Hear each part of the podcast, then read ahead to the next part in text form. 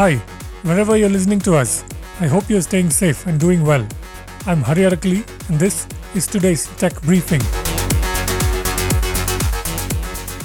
Apple yesterday announced the iPhone 14 Pro and iPhone 14 Pro Max smartphones featuring a pill shaped cutout that shows useful information and can be used to bring up apps quickly.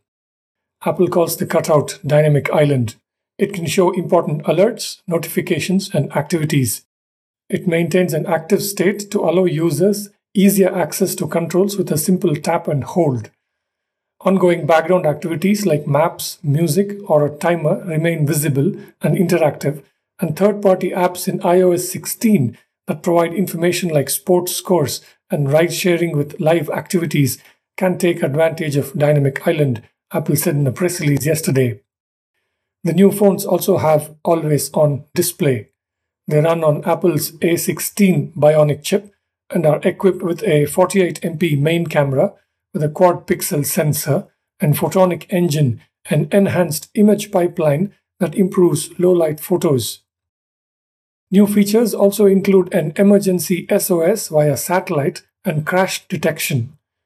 The phones will be available with storage ranging from 128 GB to 1 terabyte and in colors of deep purple, silver, gold, and space black.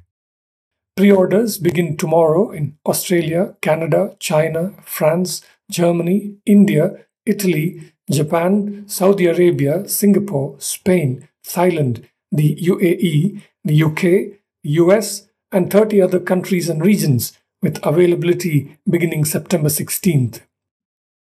Samsung has started operations of its newest chip plant at its massive manufacturing complex in Pyeongtaek, Gyeonggi in South Korea to produce advanced memory chips and processors, Korea Yonhap Daily reported yesterday.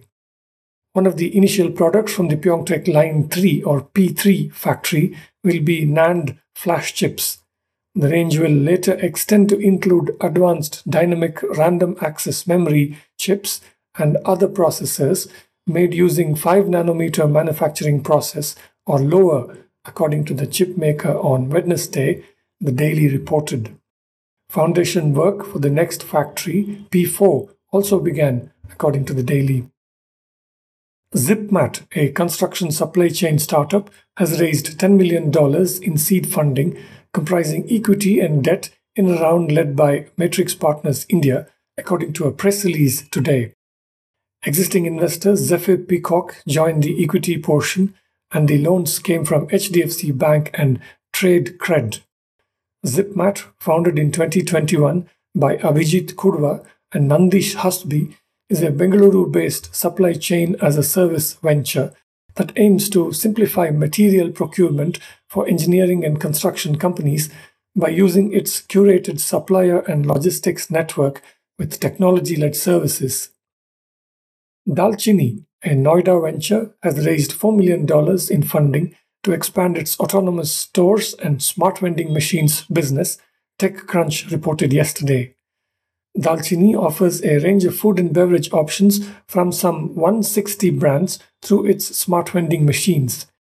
These brands include various D2C players such as Sleepy Owl, Slurrp Farm, Yoga Pulp, and Yoga Bar, as well as industry giants including Nestle, Mars, and Dabur, according to TechCrunch. The startup has also tied up with companies including Byju's, Reliance, Aditya Birla Group's Hindalco, Vodafone, Samsung, and EY, and organizations including the country's public policy think tank Niti Aayog to deploy its vending machines. Founded in 2017 by former Paytm employees Prerna Kalra and Vidya Bhushan, Daalchini, the name means cinnamon in various Indian languages, runs a network of about 850 stores in 23 cities and 11 states in India.